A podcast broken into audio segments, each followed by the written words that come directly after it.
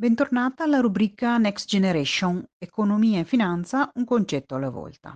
In questa terza puntata parliamo della BCE, ovvero della Banca Centrale Europea. L'abbiamo nominata anche nelle news eh, di lunedì e ora approfondiamo un po'. La BCE è la banca centrale dei 19 Stati membri dell'Unione Europea, cioè quelli che hanno adottato l'euro.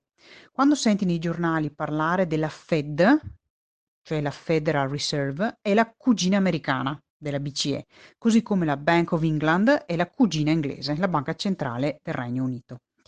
La BCE ha mh, diverse funzioni, ma il suo focus principale è quello di mantenere sotto controllo i prezzi, mantenerli stabili. Eh, perché? Perché così viene protetto il valore dell'euro e il nostro potere di acquisto, cioè quanto riusciamo effettivamente a comprare con i soldi che abbiamo. Parliamo quindi di tenere sotto controllo l'inflazione. Nello specifico, eh, la Banca Centrale Europea ha fissato l'obiettivo di tenere l'inflazione eh, un po' sotto, appena sotto il 2%.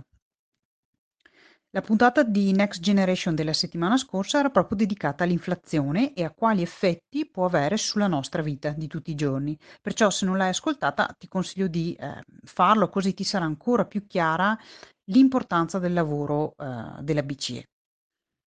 Oltre a questo, cosa fa la BCE? Beh, la BCE decide e mette in atto la politica monetaria per l'area euro. Cos'è la politica monetaria? La politica monetaria consiste nel modificare principalmente tre elementi che sono in grado di influenzare l'economia. Questi tre elementi sono i tassi di interesse, L'offerta di moneta, ovvero eh, si parla di banconote e monete euro, e l'unica a poterle stampare, coniare e anche distruggere è proprio la banca centrale. Il terzo strumento è il quantitative easing e l'abbiamo nominato mh, mm, nelle news di lunedì. Eh, la BCE cosa fa? Compra t- ad esempio titoli di Stato in cambio da moneta che quindi inizierà a circolare sul mercato.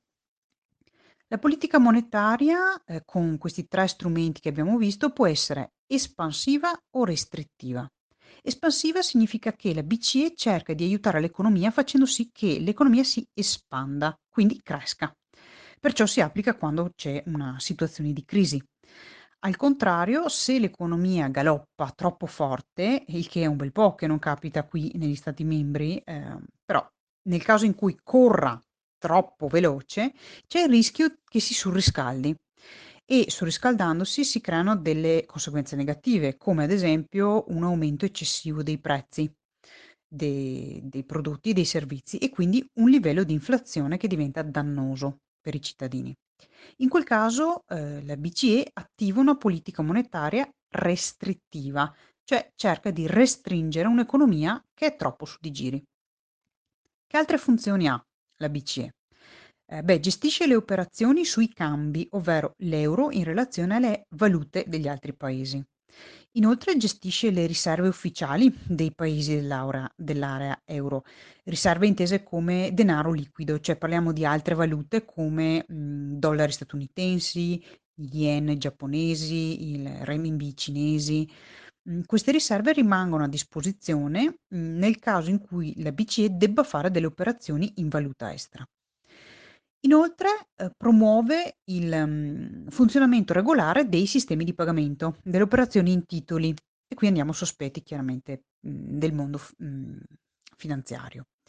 Insomma, ha molto da gestire e se pensi che deve tener conto delle esigenze, dei punti di vista di 19 stati membri, molto diversi tra loro per cultura, per storia, per situazione economica, perché ci sono paesi più forti, paesi più fragili, ehm, i livelli di debiti di questi paesi molto diversi, livelli di disoccupazione differenti, quindi di conseguenza obiettivi e urgenze e priorità diverse da paese a paese, chiaramente il lavoro della BCE diventa ancora più complesso e colmo di sfide.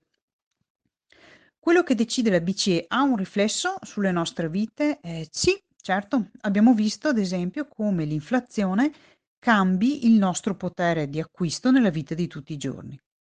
Però se anche pensiamo ad esempio a una all'altro strumento, i tassi di interesse, vediamo quanto, ehm, quest questi modifichino le nostre vite. Se i tassi si abbassano, ad esempio, e noi abbiamo eh, stipulato un mutuo a tasso variabile, vedremo con gioia che la rata mensile che paghiamo si abbasserà. Eh, saremmo meno eh, felici eh, se ehm, abbiamo lasciato i soldi in un deposito bancario, perché in quel caso avremmo eh, meno o addirittura nessun tipo di remunerazione. Perciò è buona norma seguire le news che coinvolgono la BCE perché possono farci capire cosa sia più intelligente fare con i nostri soldi, se sia ad esempio un momento buono per chiedere un mutuo o se abbia senso lasciare risparmi in un conto deposito che non ci fa guadagnare nulla. Anzi, magari ci danneggia pure perché se l'inflazione sale erode i nostri risparmi, come abbiamo visto. Ecco l'importanza di mh, coltivare la nostra cultura finanziaria e la nostra consapevolezza su questi temi, perché è così che possiamo fare scelte migliori per noi. È tutto per questa puntata di Next Generation sulla BCE. Ci riaggiorniamo con un altro concetto di economia e finanza ehm, puntuali mercoledì prossimo qui sul mio canale Telegram o in differita eh, sul mio blog virginiabusato.it.